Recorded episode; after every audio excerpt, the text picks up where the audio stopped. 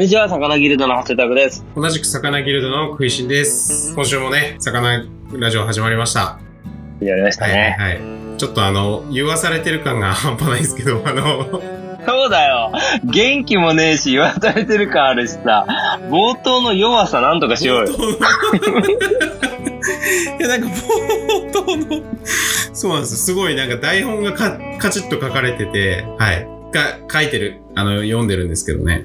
はい。苦手なの？苦。手っていうかありがたいんだけど、やっぱなんか、難しいじゃないですか。なんでよ？恥ずかしいねは。や、恥ずかしいっつうか、難しいっすよね。難しいね。決まったことを言うとかっていうのが。うん。なんで？いやいや、そんなことないじゃんだっそんてな。ことないじゃんってます。いや、そんなことあるんですよ、僕にとっては。はい。そんなことあるの？か。頑張りましょう。今日ね、ちょっとお酒を飲みながらもうやります、今日は。はい。それさ、今の話に繋がるの？なんか、型を崩すために酒を飲むみたいな話。いやいやいや、もう今日は、あの、ギョッピーでね、えっ、と、まあ、魚ギルド、魚ラジオと、あの、兄弟メディアみたいな、ギョッピーっていうのがあるんですけども、あうん。の、カズマ酒造っていう、うん。能登の、あのー酒造があり、で、記事を出しまして、で、僕ちょっと EC で買ったんで、飲みます。いや、もうそれずるいよ。めちゃくちゃうまいんだから。と、ちょっと、飲んでみます。ずりえ。言ってよ、それ。俺もしたら同時に。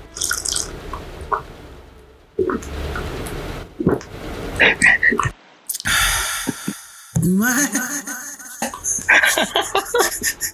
めちゃくちゃうまいめ こぼれてるじゃん。笑い、笑みがこぼれちゃってるじゃん。ちゃくちゃうまいっすね。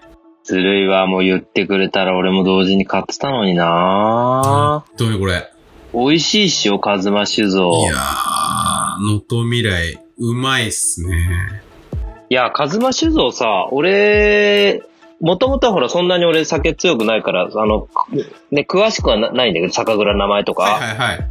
最近は日本酒好きでね、各地行ったらやっぱ魚と日本酒めっちゃ合うから飲むんだけどさ、はいカズマ酒造って有名っていうか、食いしな知ってた？えっ、と、いや、し、ちゃんとは知らなかったです。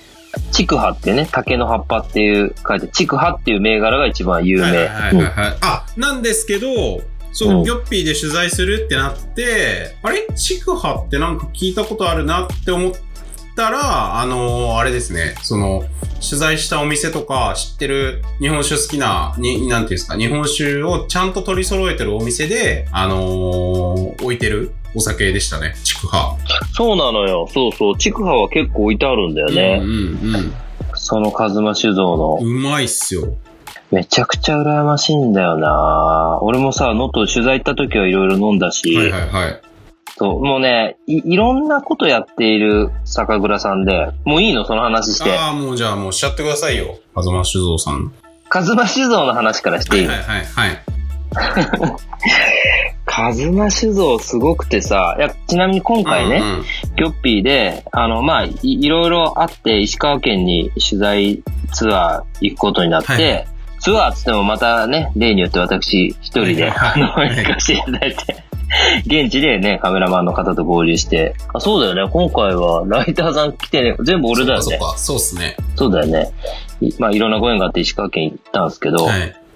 その時に、あのーなんだっけ、何の話しようってたんだっけ？風間酒造取材。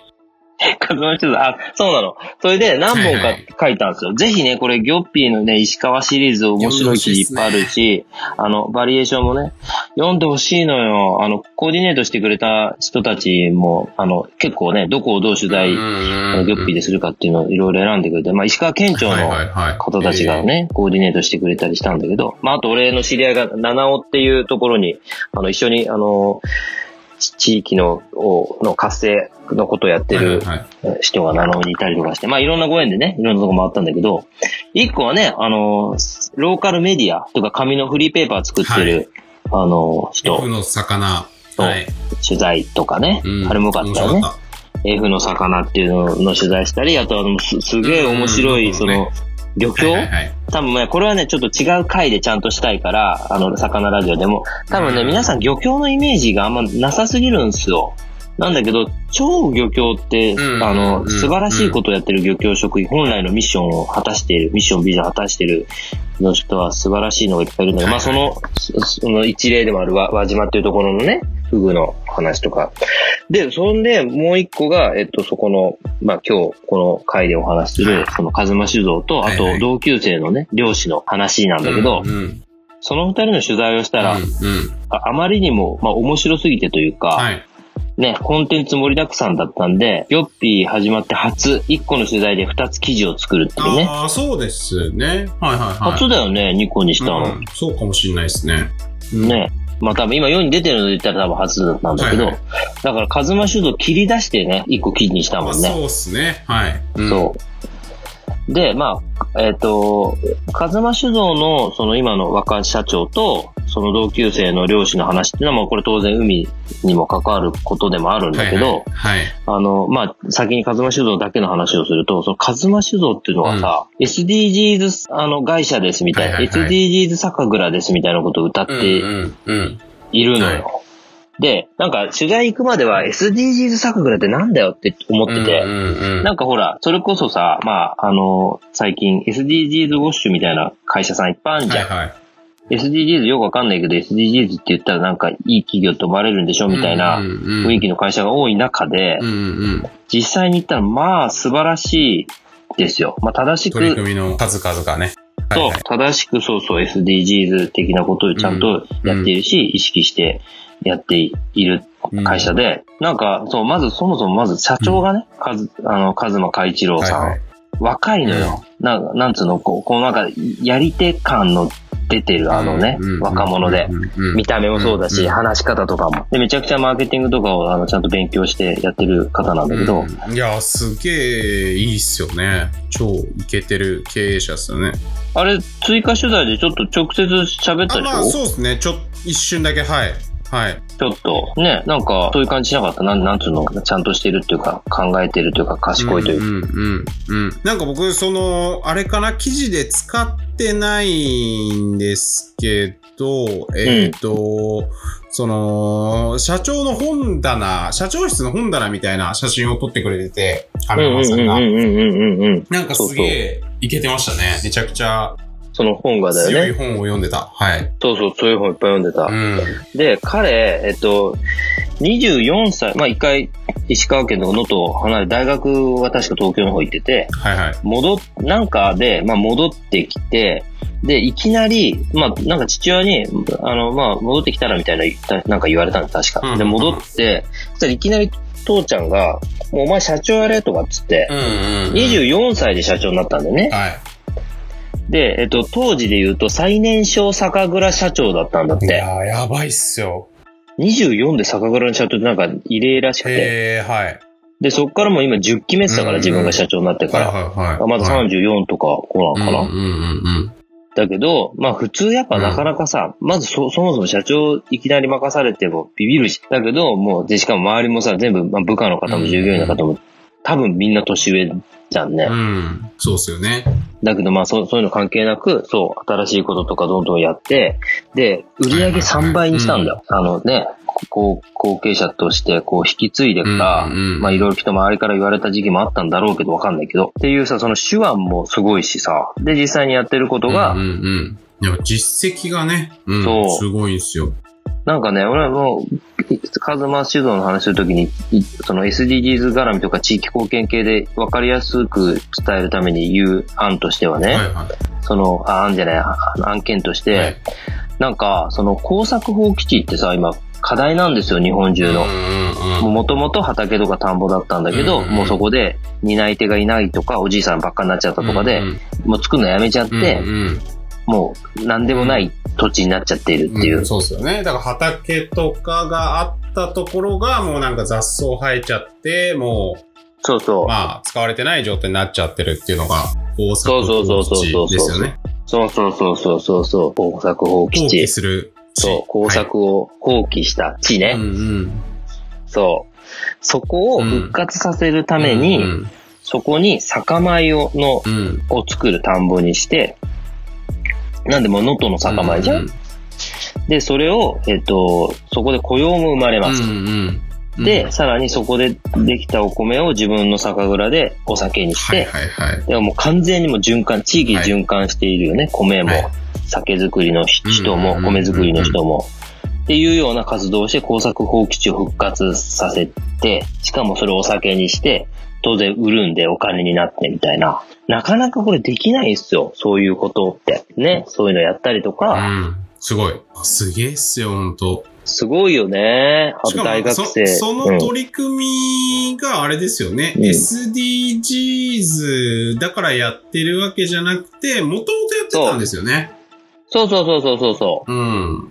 その、そう、だから SDGs っていうのは結局まあ、なんていうか、こういうことが SDGs だよねっていうことで、まあね、SDGs のために始めましたとかじゃなくて、うんうんうん。彼ら、彼がやってることがもうそういうね、あの、ちゃんとその環境とかう、ん地球とか経済とうんうんかうん。地域とか、そういうのに、あの、のためにやってるっていうことで、うんうんうん。あのね、まあ、みんなでそういうふうに言おうぜってなってるんだと思うんだけど、うんうんうんそう、とかさ、あとまあサイトも普通に行けてるしさ、あとあれよ、あの、まあそうそう、地域資源を最大限に活用して原料調達100%を目指すとかね、自分らのところで、うんうんうんうんうん。とか、環境負荷に考慮してるとか、あと人材の活躍。はいはいはい。これが素晴らしくて、もうとにかくね、取材の記事でも言ってるけど、僕がすごいんじゃないんです。従業員さんがすごいんです。とかって言ってんじゃん。うんうんうん。でも全部アイデアをどんどん出させて、で、もうその、じゃあ従従業員の方が出たアイデアを形にしたり、うん従業員の方がこういう風にな機会があるともっと効率化できると思うんで、導入検討してくれませんかって言ったら、うん分かったっつってバンって入れたりとかして、俺、蔵の中も案内してもらったんだけどすごいんだよ。やっぱ、いくつかさ、酒蔵俺回ったことあるんだけどはいは、でも違うんだよね、全え然。ー、え何が違うんですか？機械化するところは。あ機、械化機機械化のところとかもそうだし、うんそのなんか、うんちゃんと古い蔵なんだけど、新しいところも取り入れて、うん生産性上げるようなことやったりとかなるほど、なるほど。してるんすよ。すげえ酒蔵。そうなんか IT というか、まあアプリを導入してみたいなのありましたよね。うんうんうんあスマホうん。で確認できるシステムか。を作って、だからスマホを見てれば成立するような感じにしてたりするわけですよね。蔵の様子を。そう、めっちゃいろいろやっててさ、で、そのいろんな、あの、熟成、あ海中熟成のお酒をやって、まあそれも地域を盛り上げるためにやって、はいはいはい。で、それを、うんと、そう、東京の、えっ、と、伊伊勢丹さんに売ったりとか、うんあとはそのイ、イカに合う、漁師ともコラボしてイカに合うお酒とか、俺飲んだのはさ、今うん食いしさん多分飲んでないやつだけど、オイスターっていう、まあ、牡蠣に合うとか海産物に合うってお酒があって、うん。めちゃくちゃ、まあそう、ユニークな商品のね、企画開発をやったりとかしてるんですよ。美味しいんだよな、飲みてえないやー、めちゃくちゃ良かったっすね。この間取り寄せたやつ一瞬で飲んじゃったんだよな。あ、オイスターっすか？オイスターとね、あともう一個なんか、あ、そう、あ、もう一個あれだ、大学生、その日本酒を若い子にも飲ってほしいっていうので、完全に大学生にアイデアを出してもらって、えみたいなので、めちゃくちゃ飲みやすい。なんだっけど、ワインー、で、はいはい。ワインで日本酒作ってるとか言ったかな。えなんかちょっと忘れちゃったな。まあそうそうそう。そういうのやったりとかしてるしー、さ、うんうんそう、社員を大事に、そう、このね、ギョッピーの記事ぜひ読んでほしいんだけど、うんうんあの、会社に、あの、社員さんの顔をを全部バーって貼って、はいはい。その自己紹介やってるようなそのやつをこうバーって、すごいいいところに貼ってたりとはいかさ、はいはい。そう、もう社員大事にしてるかもすごく出てたし、素晴らしいんですよ、家族も大事にしてるしさ。いやー、カズマ酒造はすげえいいっすよね。ううまいん。んすもん、日本酒が。そうなの。それでいて美味しいのよ。うんそうなの。そう。そうなんすよ。まさに。で、ここは、そのね、まあ、う海と、カズマ酒造だけを切り出したのは、やっぱこうさ、一応、ギョッピーはね、SDGs14 番のメディアですっていうのは、やっぱね、社会課題解決メディアっていうか、社会に対する何かをこう、訴えかけるメディアとして、はいはいはいまさに地域でああいう素晴らしいことやってるっていうことを、だけでも一個記事になるねっていうのでね、はいクイシーさんと相談して一個の記事になったわけですけど、で、ここの、この、はいはいはい。あの、カズマ酒造の記事もの締めもそうなんなんだけどさ、はいはい。受け継がれることっていう、継ぐっていうね、ことをテーマにしていて、営業みたいな。ね。そうそうそうそうそうそう。で、このもう一つのその漁師の同級生と、このカズマの社長の二人の物語の記事ももう一個あるんだけど、はいはい。そそれも完全にやっぱこう、代替わりというそうなんか、ですよね。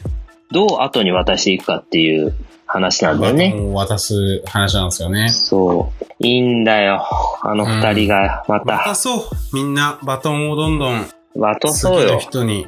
そう。いやーなんかさ、そうなの。もう、もう一個の方の記事の俺の力強い言葉だなと思ってるのは、あの、い田舎がね、田舎がダメになっていくのは親のせいなんですっていうことを言ったわけですよ。あの二人が俺に。はいはいはいはい、でそれどういうことって聞いたら、もう大人世代。そうそう、子供、自分たちが物心ついた時から、親世代はもう田舎なんてダメだとかね、能登なんてとか、石川なんてとか、なんもねえとか、つまんねえとか、うんうんうんもう言言ってんの聞いちゃってると、大人が。はいはいはい。で、そうしたら当然大きくなったらそういうもんなんだよなと思って、みんな大学も、ね、都会に出て行ってしまうし、仕事も地元を見ずにね、うんその都会を見てしまうと。うんだから大人のせいなんですってそうっすよ。いうのが、そう、すげえね、印象的で。だけど彼らのお父さんたちは違ったんだって。うんだけど僕僕たちの親は、その能登すいいとこなんだぞとか、うんうん地域を大事にしなきゃいけないんだぞとか、うん。だからもう、親世代からこうね、漁師と酒蔵が組むとか、漁師と酒蔵と農家が連携してなんかやろうぜみたいな、うんうん。地域の中だけでできることを、あの、ちゃんとやるんだっていううんお父さんたちだったんだって。うんうん。で、その背中を見てだから僕たちはそれをそのまま継いだんですみたいな。はいはい。いやー、いい話だなと思っいや、い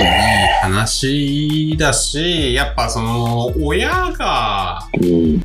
まあ親の言葉とかってまあ誰にとっても、なんかすごい大きいじゃないですか。うん。まあやっぱり。うん。で、その親がどういう風に言ってたかとか、うんまあまあ簡単に言うと、やっぱ親がなんか仕事嫌だとか、うん。仕事だりーなって言ってたら、やっぱ、その、子供も、あ、仕事ってそういう、つまんないものなんだ、みたいな思うわけですよね、ちっちゃい子が。うん。そうだからやっぱなの。親が仕事を楽しんでると、子供も、あのー仕事を楽しめる人になるよねっていうのは、すごい自分に置き換えた時にすごい感じるんですよね。うーん。お父さんだってあれだもんね。き起業家っつうか。そうそうそう、まあ自営業なんで。そうだよね。はいあ、やっぱそういうの見てたんだ。まあだからそこの違いはすごい大きいっすようね。やっぱ大事だよねっていうのは、なんか、お二人の話を聞いてすごい思いましたそうなの。し、うん。いだからやっぱみんな、そういうテンションで言った方がいいっすよ。や、だからね、そう、せ世代交代をちゃんと、うん。いい交代をしてあげてほしくうん。て、世の中の皆さんにはね。うん、こうなんつうの、もういつまでも自分がやってたらダメじゃん。うん。なんかもう、し死ん死んだら世代交代みたいなのはやっぱ俺はう、ん。な、うん。な、違うんじゃないかなと思ってて。ね、自分もいいけてる時期、うん。で、相手、子供がいいけてる時期に差し掛かりそうな時期にいかにこうパンって渡してあげるかだと思うんだよね。そうっすよね。そうれがなまあまあまあまあ、いろいろなんか思うところはあるんですけど。そうなんですよね。うんうん。そうした方がいい。そうなの。だ早くバトンを渡した方がいいんですよね。そうなの、そうなのう。ん。失敗も経験だし。50までにしましょう。50まで。現役は。だからそうなんだよ。そだから俺さ、魚ギルドの中で、な、ね、魚ギルドの中で、なんか、もうイケてる人がいたら、どんどんもう渡したもう俺だってあと数年だもん、50歳。うんうん。そうなの。いや、そうっすよ。渡そう？どんどんもう渡しましょう。もうね、いいんだよ、この、うんそう、そのカズマ、あの、社長と一緒にいるこの中田くんっていうねう、んうん。まあ、漁師がもうこれ良くて、まあ、この取材の後さ、飲んだんだけどさ、この人、その、あの、はいはいはい。ね、ちょ、どんなこと言ってたのか、ちょっとね。そうあのねそれ。こぼれ話的な。そうそう、ひ、ひみ、ひみっていうところがあって、お隣の。はいはいはい。うん。あの、そこのブリがもうブランド成功してて、超、日本で一番高いブリと言われてるブリなんだけど。そう、実はでもそこのブリも、お隣のこの石川県の彼が取ったブリを、その氷見で水揚げして、え？たりもするあそういうことなんですね。そういうのもあるんですよ。その辺はまたね、長くなるんで今度話しますけど、そう。みたいなので、とつまり日本一高いブリをその後食わしてくれたの、取材の後。へー、はいはい、はで、い。そう、カズマ酒造のお酒と一緒に。でもとにかくね、その、の、能登の課題を解決すれば、それはもう世界の課題を先駆けて、その日本の田舎っていうのをやってるから、うんうんここで我々々が面白いことをやったり成功すれば、それはもう世界の先駆けなんですと。だから俺らがやんないでどうするんだとか、海に関わっている海の課題を漁師が解決しないで誰が解決するんだとか、いや、本当にそうだな。そう。そういうこと、その自分が生まれ育ったところに誇りを持てない奴は、どこに行ったって、あの、誇りを持てないし、他の人から尊敬してもらえないんだって俺は思ってるんですとかさ、熱い言葉いっぱいくれたんですよ、この漁師さんも。うんうんうんうん。そうなんですよ。はいはいはいだからやっぱね、能登ちょっと最近暑いなと思ってて、うんまあ他にもいろんな話あるんですけど。うん。うん。行きたいっしょ？いやーだからもう一回、そうっすね、洋介さんの日の出方式、あ、行きたいし、日の出方式の記事も作りましょそう。う。もう一回。そう。よう、ようすけくんいいのよ。みたいな。ね、能登行きたいんすよなはい。でしょ？